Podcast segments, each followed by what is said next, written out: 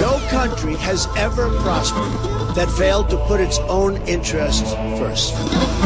We will no longer surrender this country or its people to the false song of globalism. New Right Network presents Right Now, the featured podcast of New Right Network. Mobilizing, countering the left, energizing the right. New Right Network, home of the New Right movement. And welcome to Right Now, the featured podcast of the New Right Network. With me today is not only a special guest that I'm excited to talk to with great insight, but also a contributor here at NRN. And he is a businessman, he's a PhD, and an economist. And that is Daniel Lasalle. Dan, how are you doing today? Hi, very well. Thank you very much, Ryan. Thanks for having me. You know, um, actually, people in NRN, um, when they talk about you, they mention you and your credentials. They pronounce your last name in all kinds of crazy ways. I've heard them like, I don't know how, because I, I, my last name, people put an, my last name's Ash, and they put Ashe on the end of it, and you know, it's because I have an E, and then people have called you La Sale and all kinds of weird stuff, and I'm like, guys, it can't be that hard of a name, right? Well, the name, yeah, well, the name is Daniel Lacalle, it, uh, but uh, Hey, they messed it up? I, I so apologize. you, you were very, you were very close. That's no problem whatsoever. But, uh, but usually, and it's, and I've been used to this for uh, for the last uh, uh, 30 years at least. Uh, in the English-speaking world, it's much easier to say Daniel Lacalle. Everybody, everybody gets it that way, and uh, Lacalle is fine. So Daniel Lacalle, and and we're ready to go. Well, I did have a pretty good stab at it, though, so I'm happy. All right. So, uh, you know, let's get right to the meat and potatoes of this. Uh, you know, in the news, uh, the Hong Kong protests are huge, and also our trade war with China. And in light of Elon Musk having the quote last week, uh, or earlier this week when it was, uh, he said that China is the future. What are your thoughts on that from an economic standpoint? Well, I would disagree with Mr. Musk in a few things, uh, not all of them, but definitely on that one. China's not the future. China is the past. Unfortunately, in terms of uh, of the economic model, the Chinese model, unfortunately, uh, uh, and the one that the government is is is implementing very aggressively, is actually the past. It's actually about uh, supporting GDP with white elephants, big government spending, massive uh, planification and, and planning uh, for 20, 20 odd years. So it's very similar actually to the central planned models that we saw in the uh, late 30s, early 40s. So it has very little to do with, with the future in the overall economic model. Obviously, China does have a very uh, high growth sector in technology and has numerous ex- excellent uh, companies that are doing great things uh, that are closer to what the future is going to be. But unfortunately, the model looks uh, scarily similar to the directed interventionist economies that we saw uh, in the pre World War II era. I think something that really scares a lot of, I would say, us here in the West is the advancements they've made in both 5G and also in quantum computing. You know, many yeah. experts have said that they're ahead of us in quantum computing. Uh, and what are you? What's your feelings on China specifically in the realm of high tech? And can they compete? And can they beat us? Um, I, I think that it's very difficult for China to beat the United States for a very subtle but simple reason. Innovation and technology in the United States is a meritocratic approach. It comes from the best, they become successful. Some of them fail, others pick up the tab and go and make the idea better. The process in China is directed by the government. And as such, unfortunately, it in a long term is is deemed to lose a lot of opportunities. There are great things happening in China, and they're definitely advancing in technology. What I think is extremely exaggerated, and the facts show it, the fact that is it is common knowledge, and there are numerous studies about how much uh, intellectual property China actually takes from the United States. Uh, and and doesn't unfortunately pay for it. No, but uh, I think it's it's pretty difficult that a system that is not merit and profit based, that a system that is controlled by government and is directed by government ends up beating a system that is merit and profit based, like the United States one. The, th- the reason why the United States has uh, created these incredible technology giants is also because the United States did not create them from government initiative. It's also because many of them failed in the process. Many of them uh, actually were bankrupt and failed in the dot com bubble. And from there, a lot of things were learned and, and companies got stronger. So I think that that is that's small but incredibly important element is missing in the Chinese model is the, the, the, the, fact that most of the technology giants that we know in China, some of them great companies, are directed by people whose main common denominator is that they belonged to the Communist Party or belong to the Communist Party, and as such uh, are very unlikely to be innovators. Very, very much, uh, actually, more uh, central planners and engineers in which they actually are doing great things. But I don't see them, to be fairly honest, as a force that could compete with a thriving technology sector in the United States. I couldn't agree more with you, actually. Um, another thing that I think that's really pressing, and I think on people's minds, is this uh, trade war, and then Trump saying, you know, uh, to CEOs and business leaders, saying, you know, you need to basically rethink your supply chain, move to other um, Southeast Asian countries, perhaps.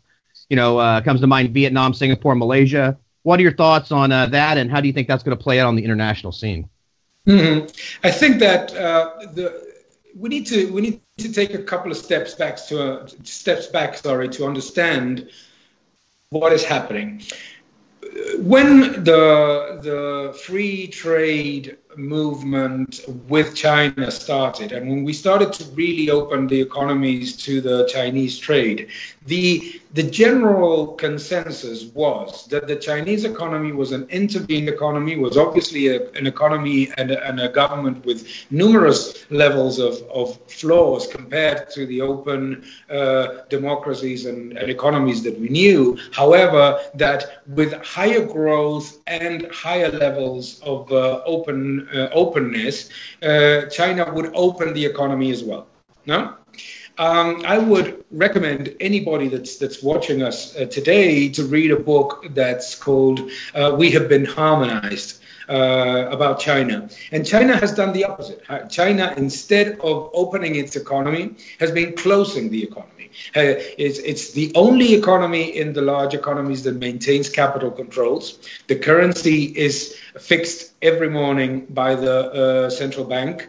The, uh, it also has no discernible difference between the uh, judicial power and the political power.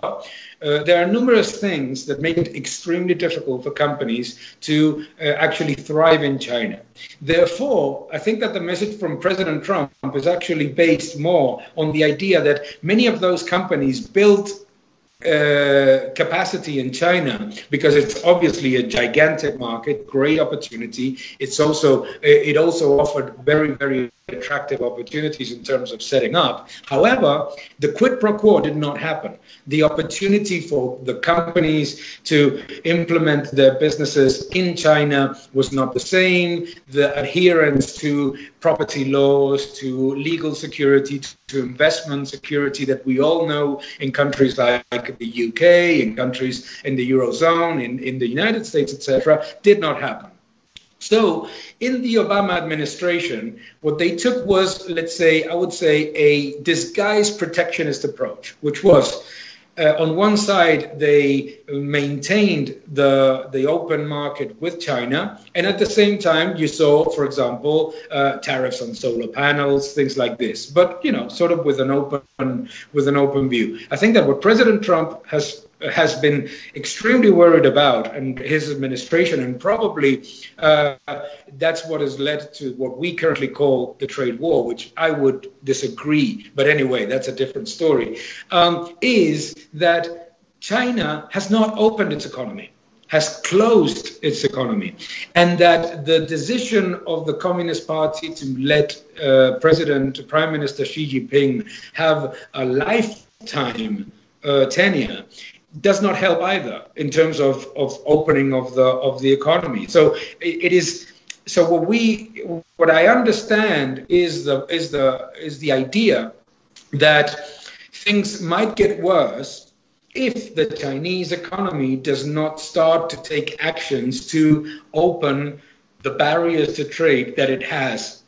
And those barriers are not just tariffs. This is another key part of the debate is that everybody's talking about tariffs. It's not about tariffs. It's about property, uh, intellectual property agreements. It's about uh, rule of law. It's about independence of the legal system. It's about independence of the free press. It's about independence and openness of the capital markets. And here, Hong Kong is a key factor.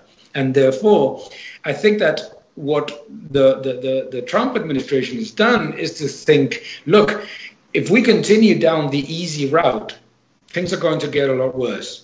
It's not that China is is making baby steps to get better, which is what we all expected, me, included 10, 15 years ago, is that they're taking baby steps back. So, uh, so we cannot talk from the same level. We need to start a negotiation process in which all of these factors that we've been talking about intellectual property, openness, the, the different uh, uh, uh, systems in terms of legal and investment security need to be addressed. I don't know if we're uh, we read the same books, websites, or anything, but I 100% agree with er- pretty much everything you just said. Um, I think that what gets me about China is, you know, people say, you know, it's the profit motive, you know, in capitalism. And one thing that China proves is there's one thing stronger than greed, and that is ideology. Uh, it, it, appears to be. But I will say that uh, the future, I agree with, I disagree with uh, Mr. Musk as well. I think the future actually lies in two economies that are going by and large untapped. And I think you've seen it be talked about South America and all that. But I think the real future, as far as not heavy manufacturing, but I think it lies in the former Eastern Bloc. And I think you might be able to speak to some of that. And um, I think you see the antithesis, and I think this is what makes it relevant to our Chinese conversation, is basically they are coming out of that uh, the frozen um, state they were in and that, that held back their innovation. What are your thoughts? What's happening in Eastern Europe, and what could China learn in the long term post communism in Eastern Europe? Well, I, I, I would agree with that. I think that the, the, if we look at supply chain opportunities and the way that the world is shaping, Eastern Europe is showing much better opportunities because of the precisely because most of those Eastern European countries have learned the lesson of totalitarianism, sorry, totalitarianism, and they don't want anything with that anymore. No, so it's not it's not toying around. They're not toying around with the idea, and I think that also because uh, in terms of the of logistics and new markets, it, it also makes sense. I think that it's also it's not about demonizing China. It's about it's about having a dialogue with China and saying to the Chinese government, to the great Chinese people and the fantastic Chinese companies, this this path that the government is taking is the wrong path for China. This is the key part, part that I'm trying to address is that if the government continues down this path of extreme debt, massive overcapacity, uh, directed economy, central planned, etc., it's going to be bad for China. We don't want things to go badly for China. We want things to go well for China, for Eastern Europe, etc. I think that the Eastern European countries uh, provide this tremendous opportunity in terms of both the link to the West and the East, as well as uh, a culture that is very uh, engraved of opportunity and a, and, a culture in which the rule of law, investment security, and opportunities for everybody are also uh, taking hold very, very quickly. And I think that those those are factors that are important, and that uh, U.S. companies and European companies need to be need, need to be taken uh, a lot of paying a lot of attention to. So I think that that is that is I would agree with that. Let's say uh, tangible uh, opportunity uh, relative to uh, apparently cheaper or, or I would say cost-effective alternatives. I agree also, and I think that one of the major things that I, I think, you know, uh, I'm a huge fan of Eastern European markets and investment in Eastern European markets. I laugh, you know, when you hear these professors and they still use the terminology in classes unbelievably fall of the Berlin Wall, the end of history, uh, you know, and that zeal of the winds of change, right? That song we always listen to. But I think that you know they went through a, a real rough go of it, you know, and trying to get on their feet economically and be able to compete specifically with their Western European counterparts. And I think now we're starting to see that. And what's the future of Eastern Europe in this uh, this global economy we have? Where where is the? I mean, I'm not saying maybe every case, but I'm saying in general, wh- what's happening there? Well, I think that the it's it's got a very bright future because the traditional traits of some of the uh, emerging economies are not evident in these Eastern European economies. For example, they, they are not economies like uh, some Latin American economies that we are unfortunately seeing right now, like Argentina, that constantly take the uh, the easy measures of massive devaluations and huge government intervention. So there are a lot. They, they the, the Eastern European economies have a combination I would say, uh, in general, uh, the Eastern, uh, obviously there are differences, but if we put them together, there's a combination of rule of law adherence.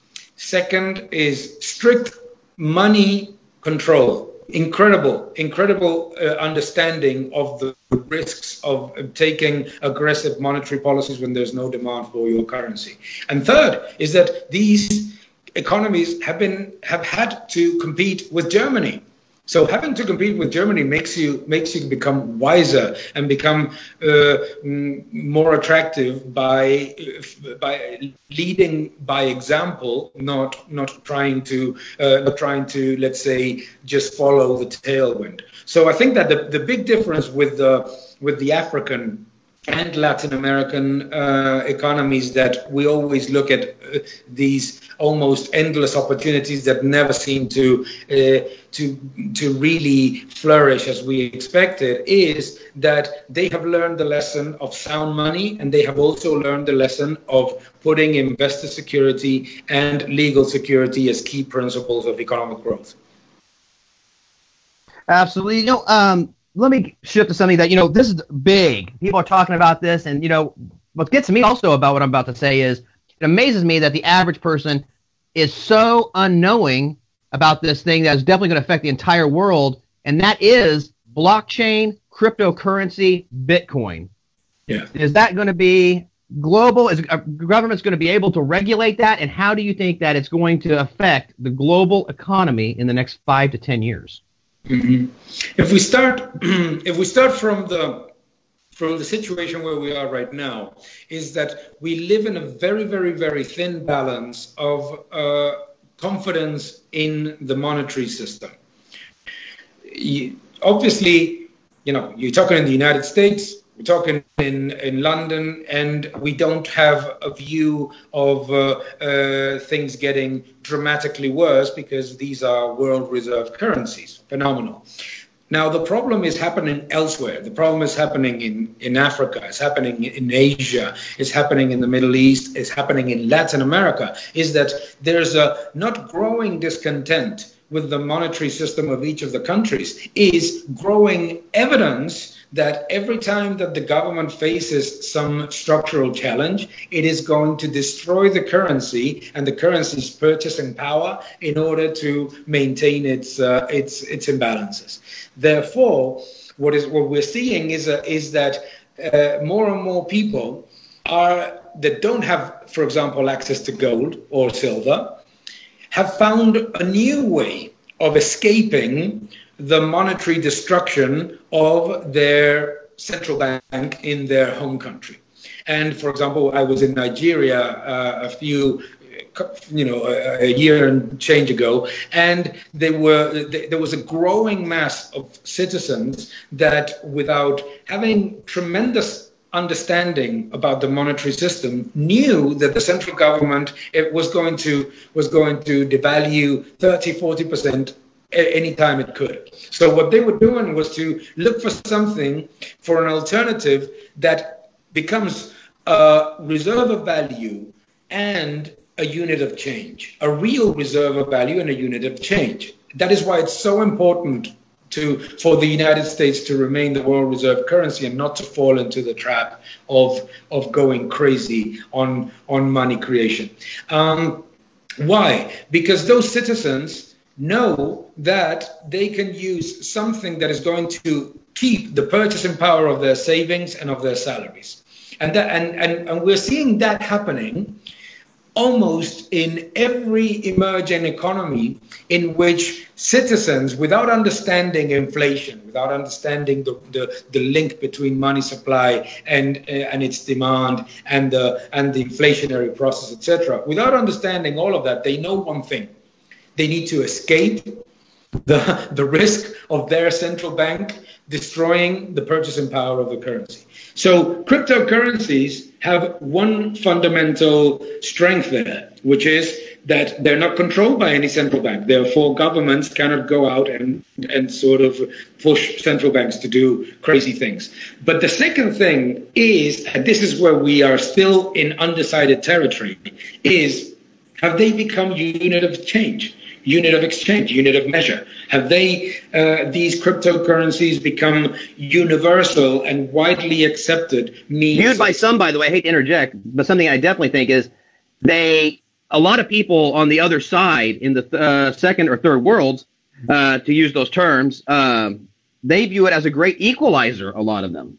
Absolutely. Cryptocurrencies. Absolutely, so, they do. So the the way the way that I'm that I'm that I'm seeing cryptocurrencies is that they're a very healthy alternative that is making central banks and is definitely making central banks in the Western world rethink their their policies uh, because because one of the problems that that you, that, a central bank in the Western world, in the first world, in wherever you want to call it, uh, in the United States, in the in, in the UK, and in the leading economies cannot do, is destroy the uh, the faith, the support of the of the local currency.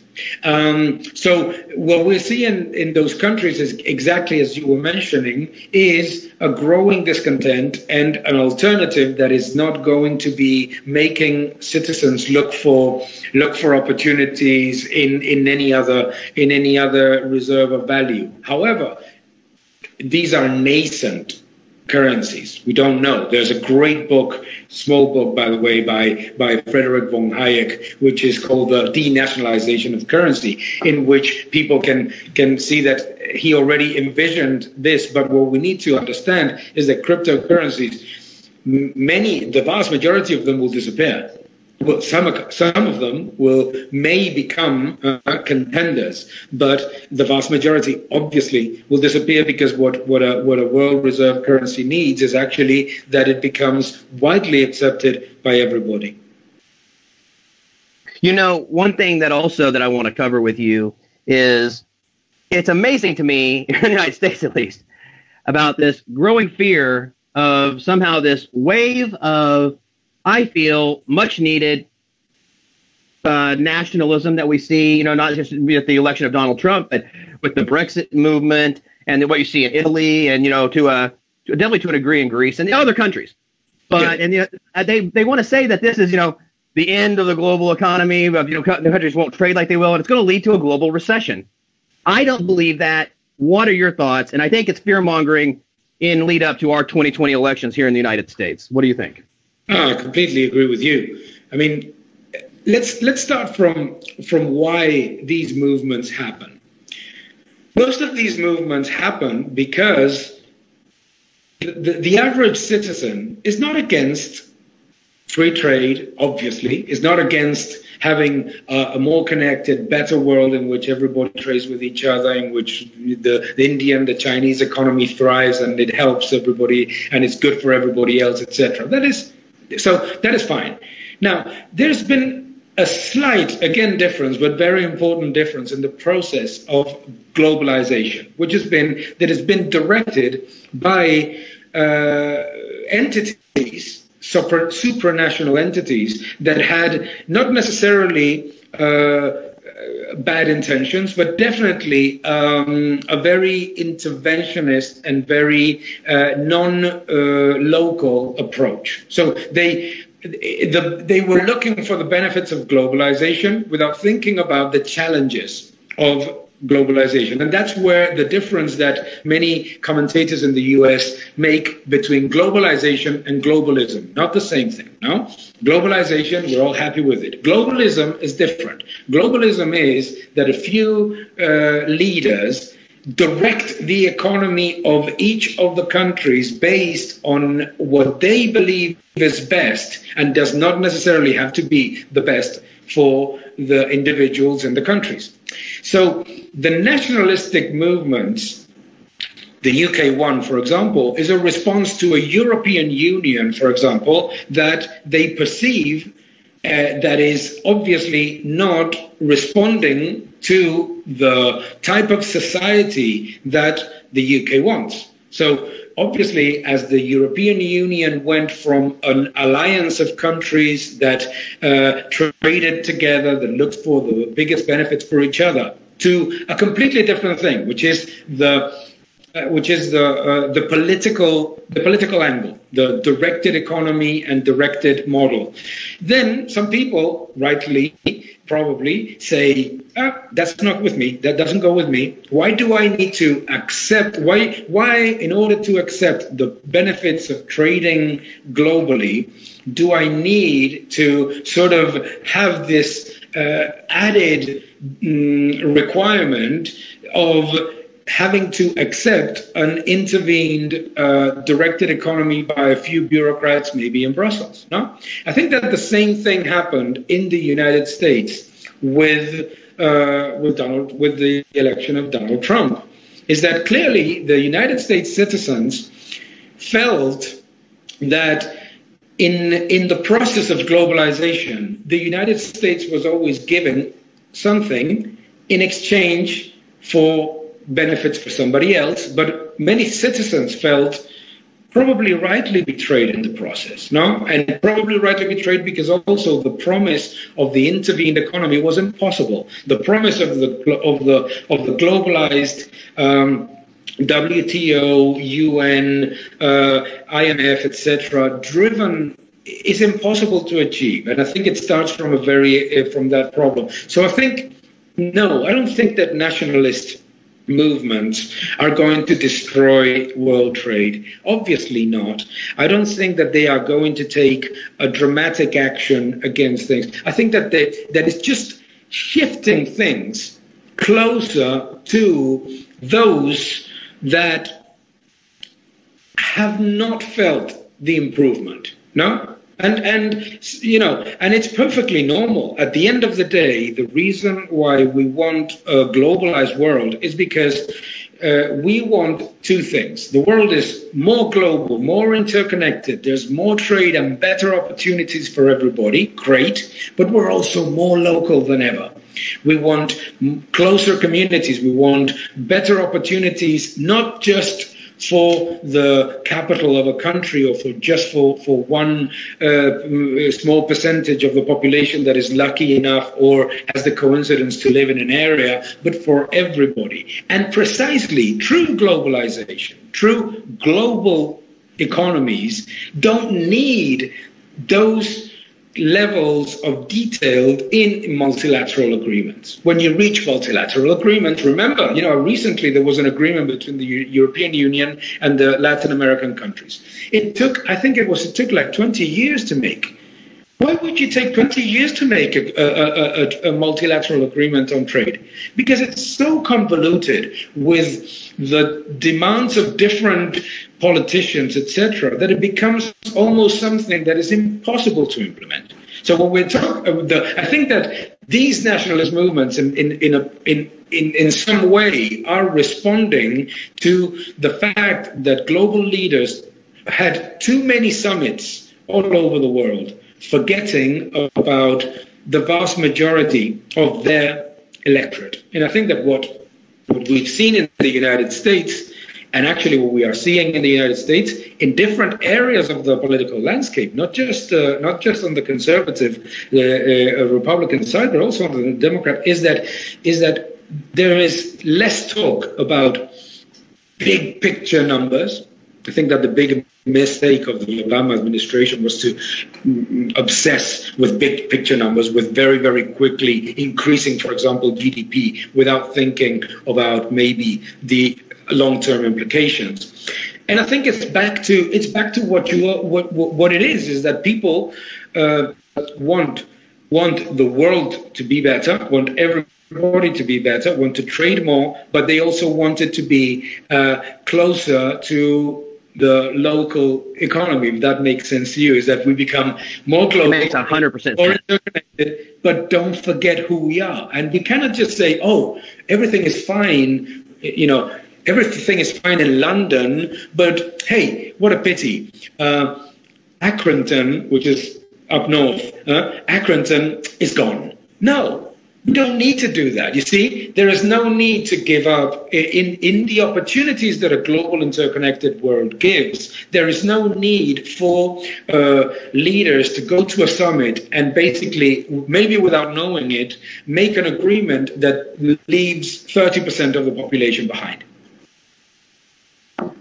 Absolutely. Um, one more question um, before, and I'm just, I'm honestly, I know it's a huge question and maybe we are maybe hunting for sound bites here because I think that this question is right up all, both of them. You're in my alley, and the impl I don't know the, the effects of this is going to be mind blowing, and there I don't think there is a clear answer to it.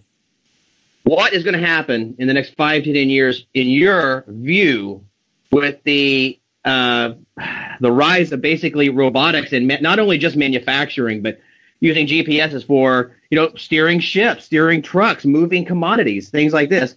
Mm. Robotics is coming, and how's it going to affect? Uh, I don't know the economics of the world. I mean, yeah. I mean, are we all just going to start drinking uh, microbrew beers and philosophizing about the stars because all of our work will be done forever, or what's going to happen here?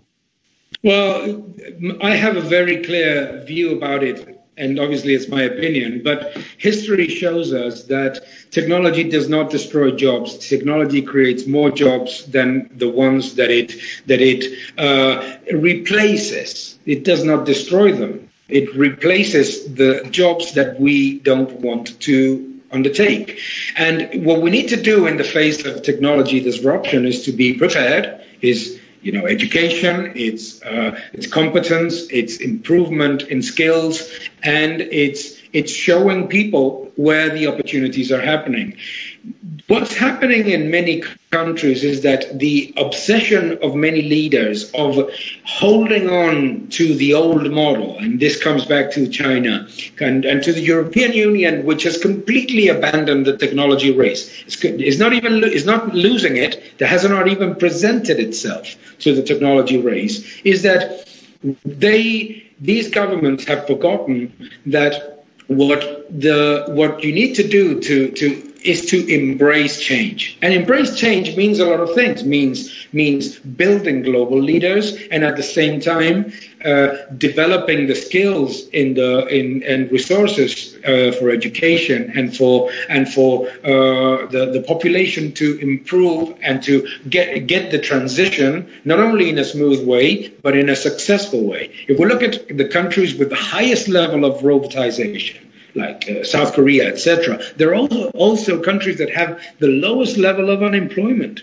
And the reason for it is because there are also countries in which the, the government and the and the business leaders and the civil uh, society have gathered together and embraced change in order to make it uh, the best possible for everybody. I think that is, I think that technology is going to be is, the technology race is going to be tremendous and it's not going to destroy jobs. I think that the only thing that will destroy jobs is and that's where what I get worried about the some of the actions taken by the European Union is if your decision collectively, and not because of evil, because they're evil, but because they don't even think about it unwillingly, what they're doing is to mm, is to make it worse for the collective of workers that will see some form of, of, of uh, change or replacement in their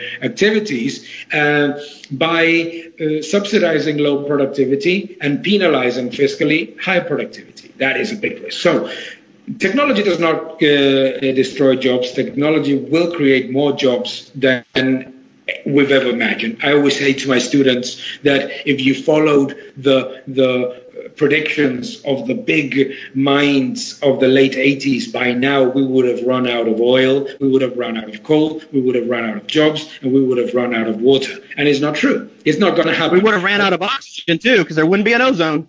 Exactly. If you remember, if you remember 1978, Jimmy Carter said that we were running out of oil. Today, the United States produces 12.5 million barrels a day of, of, of oil. How insanely wrong can you be? No? And, and, this is the problem when we make predictions about, when, when, we make an analysis of the economy and the world, we make, I explain this in my new book, we make three types of mistakes. The first is, um, is to be dystopic about the future. Everything is going to be bad. No. The second is is to be extremely exaggerating the present. Oh, there is a, a, a bit of unemployment in this in the state, therefore it's going to go crazy all over the world. But the other one is nostalgia. The other one is to think that the the it was better before, and it's not, and it wasn't. So the key thing for us is to embrace change but to embrace change intelligently, not just to say, "Hey, everything is going to be fine," like a like a follower of a I don't know of a cult. No, is to say, "Look, things are going to be tremendous. Let's prepare our children, our workers, our uh, to let's prepare them."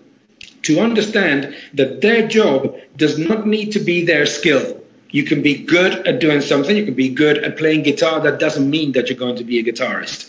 Uh, is that your job is going to be the combination of all your inside and outside abilities no and that that that is what so many people are saying gosh what am i going to do? I've been all my life doing this skill therefore that is what i do. No we need to make people understand that uh, that new jobs can can will come to you if you don't focus on one skill but if you focus on all of your other abilities no? And i think that uh, again it's a it's a combination of business leaders small and medium enterprises, uh, mm, intellectuals, and, and governments understanding that the future needs to be uh, needs to be the the way to make a better future is to create it, not to fear it and and we can create those things without trying to come back to 1980. 1980 is not going to come back.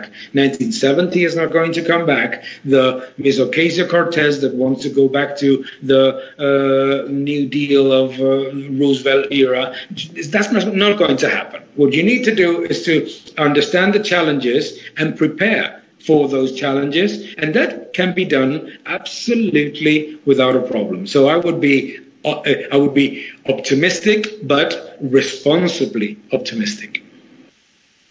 I do wish that the music of the 80s would come back, though. I have to say that. oh, my God. You're, I, oh, we're entering a very, I mean, you're telling me. you know, uh, what can I say? I mean, I'm a big, big music music fan, and oh my gosh, yeah, that that you know, uh, but and Van Halen is not going to come back either. So let's that, that's that's a pity as well.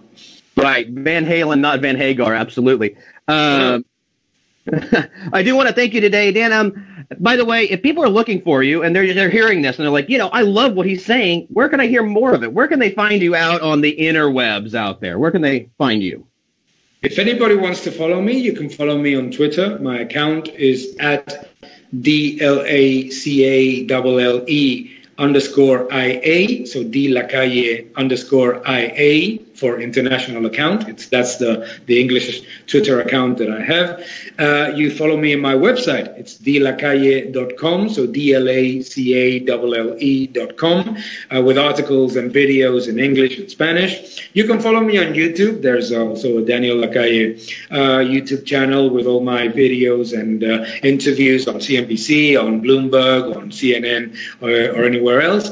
And uh, where else? Oh, Instagram uh, but uh, I'm still very, very nascent on the very in the beginning stages of Instagram. But so it's not difficult to find me. You put Daniel Lacalle on Google, it's reasonably easy to find me. I think me and you both have the same problem on Instagram, and I think we probably lack the bikini body to have the uh, following that it takes.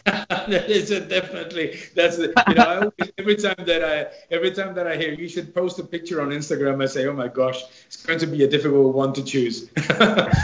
I understand. Well, um, guys, everybody that's listening, I want to say, as always, you can find us at our website, our home, which is www.newrightnetwork.com, and also on all social media. That is Twitter, Facebook, Instagram, Parler. Uh, I couldn't even tell you how many. It's at New Right Network. That's one word, at New Right Network. And I want to thank you for joining us. And as always, have a great day. You've been listening to New Right Network, mobilizing, countering, energizing. Online at newrightnetwork.com.